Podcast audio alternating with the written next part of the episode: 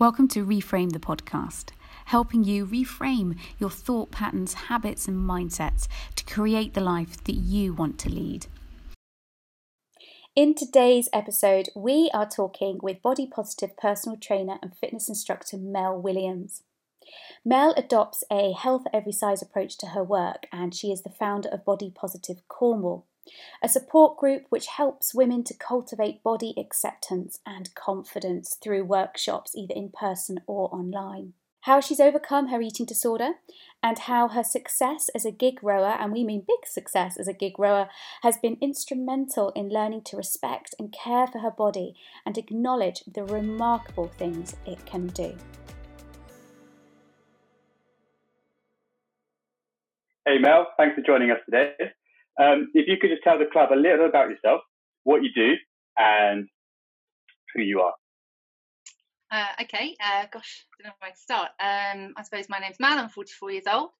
Um, I'm divorced with three children. I have a 19 year old, a 16 year old, and a four year old.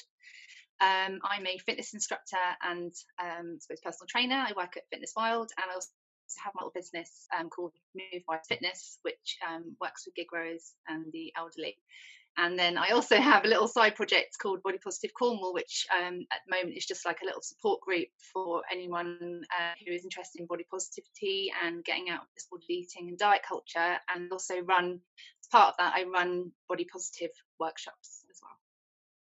Amazing. You brushed over the gig rowing there, uh, Mel, but I know you're what five times world champion.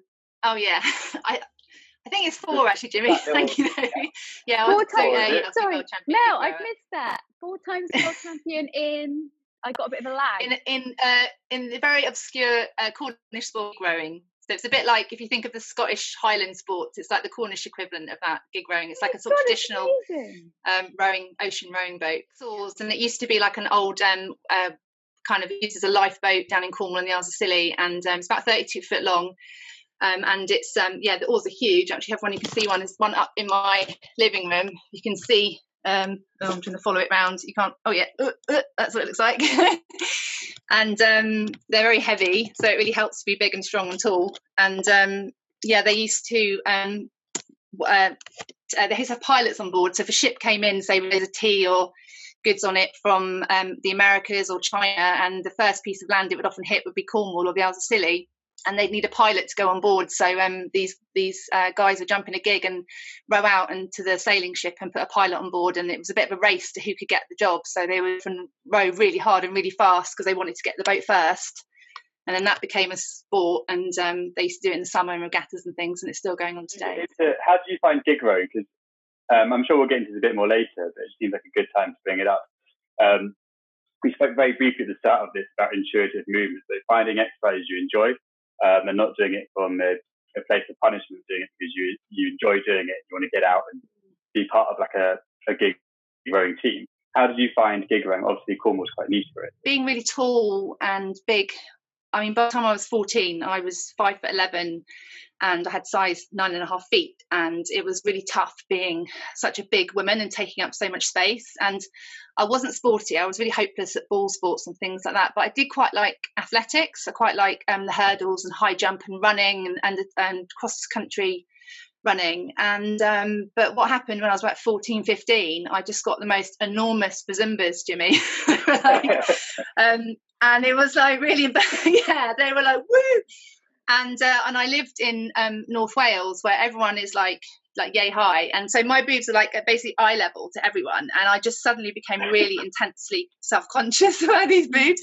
And so i shied away from i made excuses. I used to forge my mum's um, handwriting to write letters to get out of pe i just found just my body was just too big. And then i felt like i took up so much space. I was really clumsy and i just felt so shy.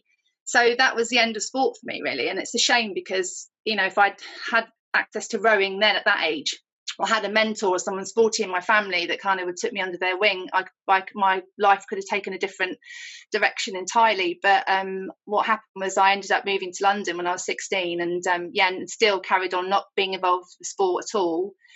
Um, and then when I became a single parent in London, I decided to move down to Cornwall, which I actually come down here sailing before with friends.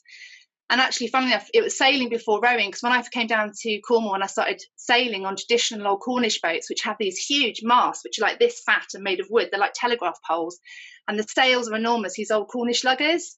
And I got involved in sailing in those going to Brittany. And um, I actually hitched down from London, which when I think about it now, I'm like, can't believe I did that. I must have been about 18, 19. I used to hitch down and I go sailing. And what was really great was that sailing was like, it's really physical. And um, being really tall and big and strong, it was the first time I ever felt like, wow, actually pulling up a massive sail like by myself I got like kudos from the guys were like wow you know you can make the tea and cook and you can like pull up an anchor like being strong on a classic um, old sailing boat is a really great thing. And and then also, so when I moved down here, this is a really long-winded uh, answer to your question. And someone said, "Do you want to try gig rowing?" I was like, I actually had quite a bad back, and I was like, probably from doing too much like body pump and stuff because I had started going to the gym a little bit after I had my daughter. But um, I was like, oh no, my back's probably not going to you know, you have one oar, it's a massive big heavy oar. And I was like, oh, I'm not sure about this, but I absolutely loved it. And it was being out in the water, my back was fine. Just amazing. It's a really nice, healthy way to exercise. But and I think being a rower, it's really common for rowers. If you speak to a lot of the Olympic rowers, they'll often tell you they were rubbish at PE. They were really because they're so big and like really clumsy when in that awkward teenage phase. Um, but no, yeah, it was brilliant. And then on from the gig rowing, then someone said to me, "You should try and go into competing." And I was like, "Oh no, that's like that sounds sporty, like no way." And then um, I was just thought, well, I'll give it a go. And I got on the rowing machine. I do what all the blokes do at the gym, gym. And I up to ten, and I would sit on the rower on the rowing machine in the gym and do ten k, and get off it and I go, oh, that was all right. That felt like a gig. And I did that quite a few times. And then someone said to me, do you want to do a 2K rowing test and to see if you can get into the ladies squad to compete? And I was like, yeah, okay. And I got on the rower and I got I did 2,000 meters in a time that beat most of uh, the current A crew at the time. And I just jumped off the egg. I was like, okay, yeah, bye. God, that was horrible. Bye, off you go. And everyone was like, do you know what you've just done? you've just beaten like nearly the whole A crew. And then they said, right, we're going to put you in, we want to train you up to row and get you as much rowing practice as possible. So then I went into the ladies B crew, did a um, went to ladies B crew, and then from the B crew went into the A crew, and um, I've just absolutely loved it. And to be, for me, being all those years that I spent really hating my body mm. and really never knowing what was possible. When I when I won my first world championships and we crossed the line, it was like just couldn't believe it. I was like, I would never, ever, ever have guessed that I would have been doing anything like that. When if I could have told my 16 year old self, like big blaggy black jumpers and you know, covering myself up and I just say, no, I don't do anything physical. If I could have told that person you're going to be a world champion rower one day, I just wouldn't have believed it. Mm. how have you found then, having found a sport that you love and enjoy, and having gone from being um, very body aware, how do you think finding a form of movement that you love and you're passionate about has actually changed your relationship with your body? It's absolutely transformed it, um, Rosie. It's just um, been incredible. I think I'm so much more focused now and on what my body can do and what it can achieve. Um, mm. Yeah, it's amazing. And I think I still struggle sometimes having to put rowing kit on because I've had three children, um, you know, and I've got sort of sometimes a bit of a tummy and I have um, a condition called endometriosis as well. So sometimes mm. around my period I get really bloated. So sometimes putting on my rowing kit and going out to row, and sometimes especially when I know people are going to be taking photographs, so sometimes I do feel a bit still body aware, but also now more recently I've come to be more like, actually I want to set an example. I want to show actually that women who've had children can still achieve things in sport and still enjoy this kind of this you know i don't i want to be you know rather um, set an example rather than than hide away and be ashamed of ashamed of that. On that subject you know you're a mum you're a mum of three i'm a mum of three um i heard you've got daughter daughters have you got? Uh yeah i've got um well i've actually got a four year old son a 16 year old daughter and a 19 year old trans transgender son actually. That's something oh, wow. you know i'd love to get your view on is how we talk about bodies to the next generation, how we talk about our um, ourselves, our, our, body, our body awareness. How have you found your journey has changed, like the conversations you have with your, your children now? Um, yeah, really different. It's probably three really different things that come up for me there. The first one is the way that my mum talked about her body and the way she talked to me about my body was mm. so like damaging when I look back. My mum I just have constant memories of my mum looking in the mirror saying, I look fat, I look disgusting, my tummy's so big. She had really bad fibroids and problems with her womb as well. So she often had a lot of bloating. So she would be like, Oh, my tummy's so disgusting. I mean, I can just hear her now. Like it was just relentless all my whole childhood. And then about my body, she really struggled with me being really big because I'm like the tallest in my family. And she would say, really worry that, literally genuinely worry that no one was going to marry me because I was so big.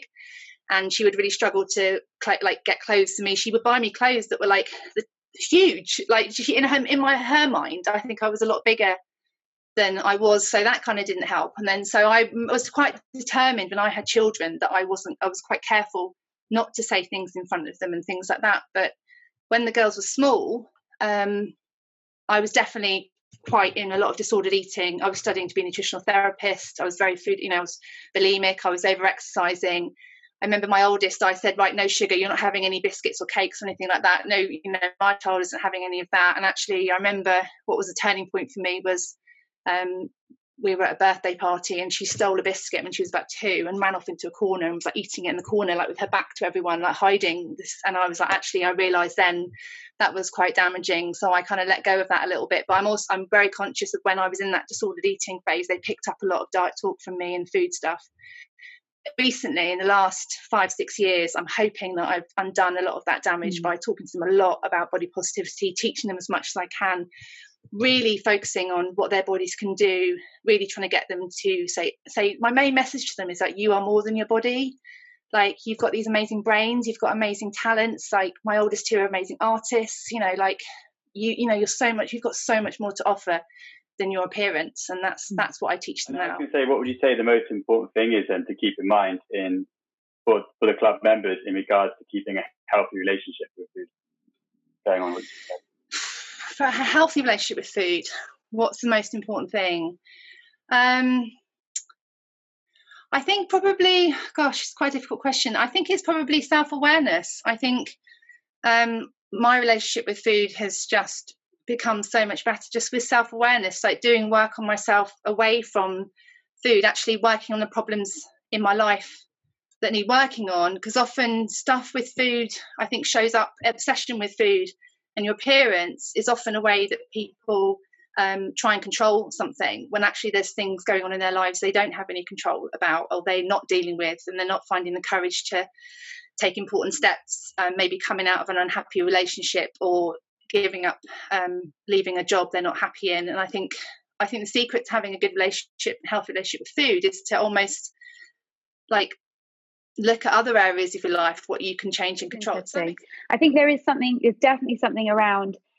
You know, we use food. Food is something we can very easily control at a point in time when other things feel out of control. And there's a really good analogy about we can use um, body bashing or the control of food a bit like the comfy pair of jogging bottoms we put on at the end of the day. Mm-hmm.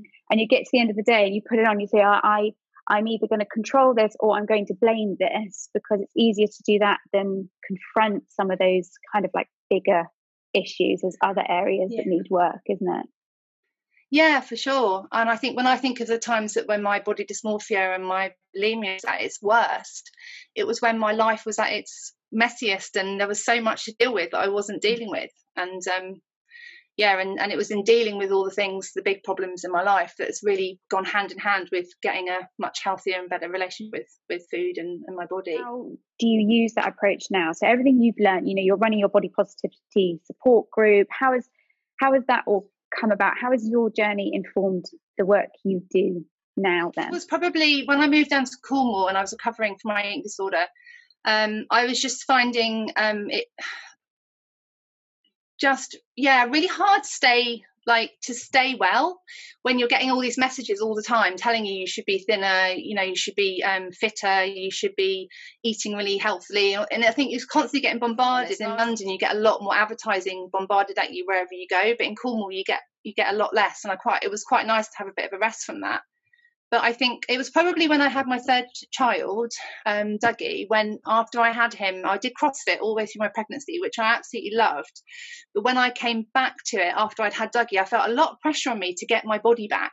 And I was like, okay, I'm 40, I just had a baby at 40. Like, I, it's going to be like, you know, that's a lot of pressure to put on myself to get back into having the body that I had before at 40.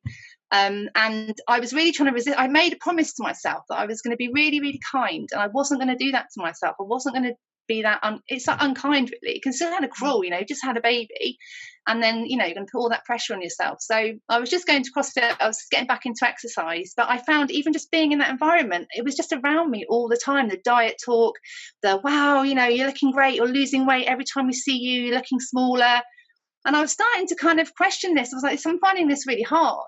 And it was only until um, someone in Truro put on a, a, film called Embrace by Taryn Brumfitt. Have you seen it? Yeah, yeah, they put it on in Truro. It's brilliant.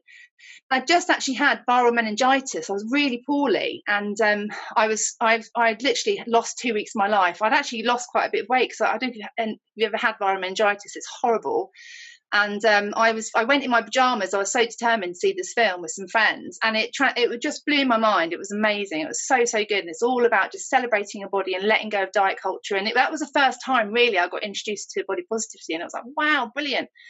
And then literally like a few days later, as I was feeling a bit better, I thought I'll go back to the gym.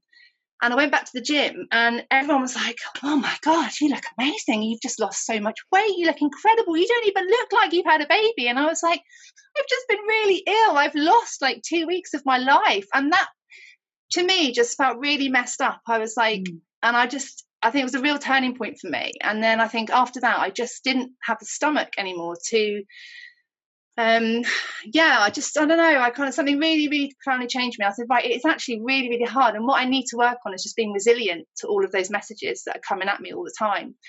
So I just started following um, lots of body positive people on Instagram and Facebook, and I started to unfollow all the Fitspo and all the Fitspiration stuff that was making me feel really crap about my body. And actually, what happened? It just transformed how I see women. It transformed how I see fat. It transformed how I feel about myself. I think I realised I was deeply fat phobic, and mm. I think that's what's come out of what I see now in our culture. There's so much fat phobia, and we judge people on their appearance just like that. You know, in an mm-hmm. instant, mm-hmm. we judge someone. And I've really unraveled all of that in myself. And then once I'd sort of done all that, I could see it everywhere, and I could see so many women and making themselves so unhappy because they are like they've had the same conditioning as me. Yeah. So I decided, right, I'm going to do something about it. Actually, a friend, a counsellor, actually, um, Maliki from Lifetime Therapy, he really pushed me into it he said, You've got to do a workshop, you've got to do a workshop. And I was like, No, no, no, no, I'm terrified of doing that. No way. And then actually, he kind of well, basically bullied me into doing one and at his place in Truro. And it actually just went so well. And it just transformed the women who came. And the thing is, that, look, you can't do it in half an hour. You've got to take people on a journey. And it is a bit of a journey. Um, so I do it often. I've said, people have said, Can you just come and do a talk? on body positivity and i'm like it doesn't really work it's a massive subject so i mm. kind of yeah on my workshops take people on a bit of a journey and, and it's amazing like the feedback i've had is like things like i think one of the second ones i did there was a really amazing girl who literally in a in the lunch break went out down to primark and bought like five pairs of shorts because she hadn't worn shorts for like 10 years because she was so embarrassed ashamed of the cellulite on her legs. And literally in the lunch break she went out and bought loads of shorts. I've had women tell me they have like a better sex life because they're like they're having you know they're not so they feel yeah. freer in their bodies and not so embarrassed you know with the lights on and you know so. it's really important that we do one check our internalized fat phobia and i think and the fact that we do put a moral attribute on size we do it all the time we do it to food and we do it to body shape and i think when we can overcome that that's when we really begin to um, experience what it is to be um, truly body neutral. You know, someone I have to check my own thin privilege. I'm born genetically into a smaller body, mm. despite my own history, my own dis- body dysmorphia. Um, you know, I'm aware that I have that thin privilege, and once you can bring an awareness to that, I think, you know, it's it's yeah. powerful. You begin to see it everywhere, though, don't you? It's insidious. Yeah, yeah, for sure. I mean, when I start, when I do my workshops, I'm really conscious of the fact that I'm I'm not in a larger body, and I will always say, and I'll always acknowledge the roots of the fat, um, the body positive um, movement, saying where it came from in the 1970s, yeah. from the fat liberation movement and stuff. I think that's really important to check your privilege. Representation is so important. Um, but yeah, I think so. I think one of the things I do share, I think, with with larger women is is being so tall. I definitely have that I know mm. what it feels like to like take up a lot of space. And I, it's funny actually when I stand next to someone who's really tall to me now, I do feel a little bit intimidated. And sometimes I do think sometimes it must be quite weird for men sometimes to stand next to a really tall woman and what that must feel like. I'm conscious that I take, and it's a very unfeminine thing, and that's what I was conditioned to think it was unfeminine. So yeah, there's anyway, I digress. But yeah, it's it's really important. When clients come to you, and I'm not saying all our clients do, but how do you bring your non-diet approach to the work you do with um, the one-to-one clients, the personal trainer? Okay, well, there's sort of two aspects to that as working as a um, fitness instructor, as a, just a recovering, um, coming from a recovered eating disorder perspective, is um, I do find diet talk and body talk around me quite difficult. The way I deal with when people talk about their diet, I just kind of just don't engage, like in a kind of really nonchalant kind of way. I just try and sort of maybe change a subject or I'll skirt around it because um, often, yeah, it's just all that talk. You know, oh, my thighs are too big. Oh, my got bingo wings and all of that. And I just, I just sort of try and focus I try and get steer them away from that and get them to focus on what they can achieve and what they're achieving with their bodies. And one of the things I love doing is teaching, um, especially women, how to lift weights because I just think it's so empowering. Or I love getting women doing stuff they thought they would never ever do, like hoofing a log around a field. You know, when you see people doing stuff they just had never thought they'd ever do with their bodies. I love that, and I think weightlifting and teaching women how to weightlift and coming getting away from what you know their weight and and I just try yeah. and bring like a more of a positive um, attitude to their bodies mm. and just yeah and just not engage with the negative stuff. In the fitness industry as a whole have you come across anything um, in terms of misun- misunderstanding of what the body positivity movement is or intuitive eating? Mm. have you found any barriers to that um, when you're trying to teach your classes or what you're doing online? Yeah there's a couple of things. Probably two things come to mind. Um, one is intuitive eating. You must hear this a lot as well, Rosie. People say, if I just eat what I want, I am just going to get so fat. I'm just going to eat everything all the time. I'm not going to stop eating and it's really hard to explain actually you know like imagine if you worked in a chocolate factory and you could eat as much chocolate as you liked you know after a week of working there you are not going to want to eat a lot of chocolate. And it's the same thing it's like if you give yourself permission to eat yeah what you mm. want actually what happens the craving goes is the binge goes. I mean since i in- started intuitive eating I, I can't remember the last time i binged. And the second thing that comes to mind is um, people there's been a lot of stuff on the internet that it's like um, if you um, it's the health stuff and and also thinking like you know that if you're allowing um, larger women to just exist as or men in larger bodies you're promoting obesity. And that just couldn't be further from from it at all. It's um and it's just sadly kind of reflective of the fat phobic culture we live in really. From my point of view from the, from personal training and being in the industry for what, nine or nearly 12 years now um, it's same industry that a lot of people, especially on social media, will tell you it's okay to put a stick of butter in your cup of coffee in the morning, and that's healthy. Mm. But um, you can't have a bit of jam toast in the morning because that's bad. I, just, I, I, can't see how they compute that, um, which is funny how that happens. Yeah. And I think Rosie, in terms of intuitive eating, I remember probably a few months ago you did an Instagram story um, and I'd never really understood intuitive eating, to be honest. I never looked into it until Reframe came about.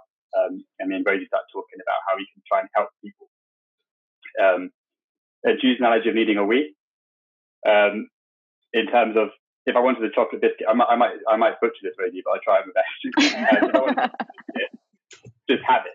You know, it's, it's like having a wee. You need to go for wee, go for wee. And someone saying, no, you don't need a wee, as like a trainer. No, you don't need a wee. Oh, no, but I really do need a wee no, no, you don't need a wee. You don't need that chocolate biscuit. You, you, can hold it. Okay, I'll hold it. And eventually, you go back and forth with this dialogue, and then you just wet the bed. you've, you've, held it in so long. You eat all the biscuits. You whole pack of biscuits, yeah. yeah. Rather than just going. That's a really good analogy. You know, and that's what I thought. I, I loved it. Um, and that's when it made it, it clicked for me in terms of okay, it's not just about um, you can't tell someone just not eat the biscuit because it's not it's not going to happen unless yeah. you're there. Absolutely, and I think it fosters a that kind of whole restrict, deprive kind of cycle is where we actually end up having this very disordered relationship with food because then we just ping between kind of not eating, denying to eating everything in in sight and that's partly psychological but it's also partly physiological because we don't manage our blood sugar effectively throughout the day we don't meet our nutrient and energy needs you know you'll know yourself mel that you know when you don't do that the your your rational brain plays no part mm. in the decision that gets made at the end of the day when all your body wants to do is get your blood sugar back up to like a safe level so there's like that combination of physiological symptoms and also psychological symptoms. There's this, you know, and you said yourself with that example of your um, daughter going to the party and grabbing the biscuit and running off with it. Mm. It's the same, you know, when we talk about fostering a healthy relationship with food in children and food neutrality, if we take those foods off the pedestal, if we can put them all on the same level playing field, mm. then they lose a lot of their power, their allure, definitely. Cornerstone of raising intuitive eaters is that children instinctively know. You know, if you put a selection of food in front of children, they will normally put together quite a balanced plate of food mm. if the conversation around that food has always been neutral. But the minute we try and say, eat your cucumber, then you're allowed the biscuit. Oh, you know, we automatically that. create the cucumber as this duty food to be endured. Whereas if they're just all on the plate, you know, the child may absolutely, your son did just going to have the cucumber anyway. My children do the same. They'll come home from school. Sometimes they'll ask for a biscuit. Sometimes they'll make themselves a whole load of crudité and hummus. Sometimes they'll have a whole load of berries and yogurt because it's the mm-hmm. same. It's the same. They yeah. know. And I think, yeah, it's really, uh, but on that point, you know, in your experience as a mom, as your experience as someone working in the fitness industry, what do you what are your biggest concerns for like the next generation how do you think diet culture you know is gonna or can impact them how do you think we can make a difference um, I just, I really worry. I suppose. I mean, the obvious one is social media, isn't it? Yeah. It's just, you know, whereas, you know, when I was in my massive, what I thought was my massive body, because my my raging body dysmorphia when I was 15 and living in in North Wales, um, I was living in the mountains. There was I think of Justin Teen magazine, Cat, and that was mostly just like uh, boy bands. you know, it wasn't. I wasn't seeing a lot of imagery. And then I moved to London when I was 16 to live with my dad, and suddenly there were billboards everywhere, and it was um, the time of the Wonder Bra campaign, which you're probably oh, too yeah. Yeah. young to no, remember. No, no, but it no, was I'm like, not much younger than you, Mel. I do. It was like a big deal at the time, wasn't it? And like people were like crashing their cars because like there were all these supermodels, these bras on, and um, and then it was and it was just everywhere. And it was like and then all the Naomi Campbell and um, all of that lot. And because I was tall it was always like um, I was like, everyone was going on about how tall these women were. And I was like, well, I'm tall and I don't look like them. And I, that's when I started to question my appearance a lot, lot more. And that's when my relationship with my body took a real nosedive because I started comparing myself to these images I was constantly seeing.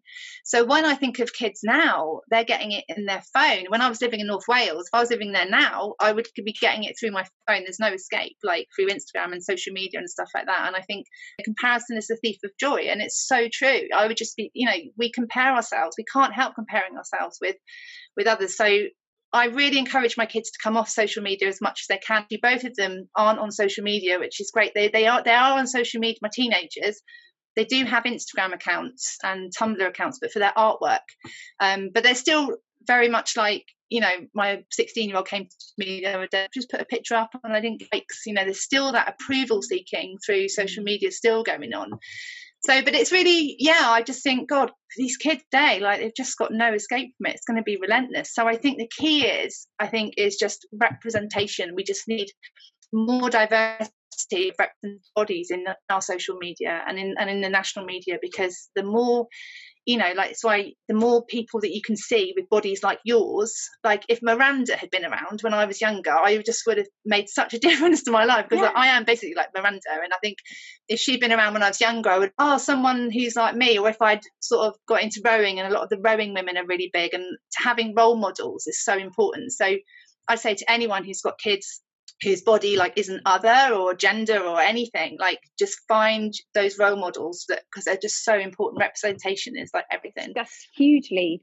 hugely insightful and so true. And i think the conversations i have with my children are very much around the same sort of things. I try and expose them to a really diverse range of bodies but equally making them aware that what they see is really curated that is not mm. real that is photoshopped that is filter after filter that is fake tan that is you know a whole load of you know, and how people hold themselves in images and how it's not a true image. And I try and talk about my own body. I don't try and talk about, I talk about my body in quite a neutral way around my mm. kids. So, you know, they'll say things like, oh, mummy, your tummy's so, it's all soft. I like putting my head your tummy. Go, yeah, because that's where I grew my babies. That's where you were comfortable, you know, talking about it for what it delivers rather than what it looks like. So yeah, definitely yeah, with you, hundred percent there, hundred percent. Marvel for, for boys from a, from a male perspective. If you look at Captain America and Thor, or when I was growing up, it was He Man and Action Man, or the '90s wrestlers like Hulk Hogan, who was I even named a dog after. these, these, these, people, like, I'm not, I'm not a big chap at all, but they were the guys I idoled as a kid, and mm. I think a lot of my issues started. And it's probably why I'm in the fitness industry is because I was always trying to be Hulk Hogan or like Arnold Schwarzenegger or Bigger. or He-Man. I've, I've had my own issues with my my um my body in the past, and I've managed to get over them. But I've never really addressed it as as something, you know. I've it's always been there, but I've never. I just thought I should gym culture, man up, mm. acknowledging the impact of it. Sometimes I think it is, yeah. Yeah, exactly, exactly. Acknowledging the impact of it and acknowledging what the actual deep problem was, rather than it's just um, I remember like I didn't go traveling as a teenager because I was so worried about missing a gym session. You know, oh, I didn't want to. Jimmy. But, but yeah, but that's for me. I've never seen that as a as a problem. It's just that's, that's what I like doing. But when you unravel it and you start talking about this sort of thing, you can identify areas where you haven't done certain things and why your life's gone certain ways. And it's amazing how much something as simple as what is diet culture and online pressures can can shape the way the way you live your life, you know. You don't, you know, yeah. I was oblivious to it uh, until until I. Actually, funny enough, interesting as a bit of as, as, a bit of an experiment. I changed my gender on Facebook to male recently because I was just really sick of being advertised like period pants and just it was relentless. And I was like, oh, I'm, I'm curious to see what men get advertised. So I changed my gender, and I was quite shocked actually at how much. Obviously, it's a lot of shaving products, but there was, you know, all the guys and all the adverts have all got six packs as well. You know, all the pants adverts and everything.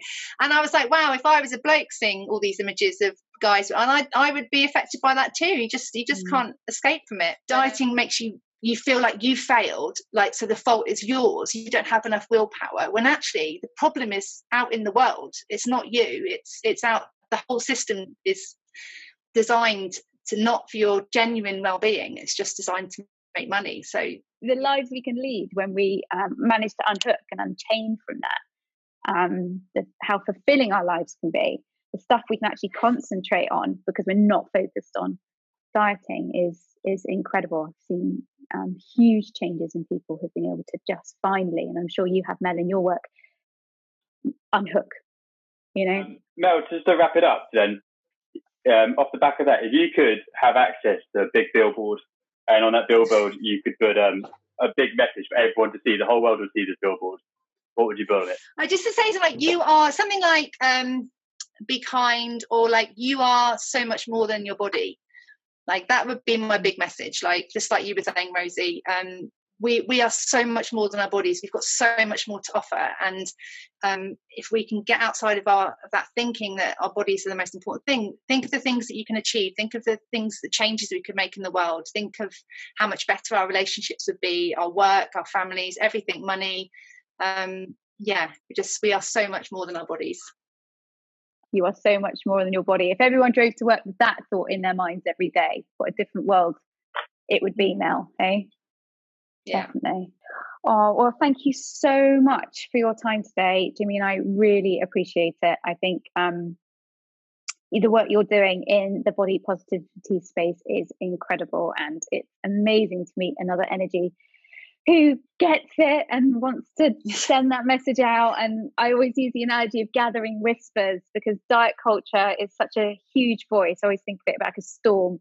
But I think the more whispers we can gather, we'll one day we're going to have a roar and we're going to be able to take it down. Sorry, how can our members find you? So if they want to look up to um, look up you up or go on your oh, website. Yeah, um, I mean, if they want to. At the minute, I'm really literally all I'm using the page for is just to I repost a lot of stuff because I'm quite busy at the minute. But um, just reposting uh, look, anything that I see that's interesting to do with fat phobia or um, body positivity, like inspiration, interesting articles and things like that. Um, it's just uh, if you just uh, search Body Positive Cornwall. I'm on Facebook and on Instagram, but I haven't I have not been particularly busy on both of those at the minute. But um, I will be advertising my workshops on there, so um, which are all based in Truro. So if anyone is around in Cornwall, if you have any clients raised in Truro um, or around Cornwall that um, would want to come to those, then yeah, then just get in touch because obviously after all of this is over, I'll be back hopefully doing some workshops and um, and or maybe I'll have to do them online. I don't know at the minute, but yeah, if you you want to find out, just yeah, go and find the page. Thank you for tuning in, and we hope you have taken something away from listening, perhaps one small action you can put into practice today. We would love to hear your thoughts on today's episode, so pop on over to Reframe Club where you can share them, your own reflections and experiences. We would love to hear from you. As always, here at Reframe Club, we are rooting for you.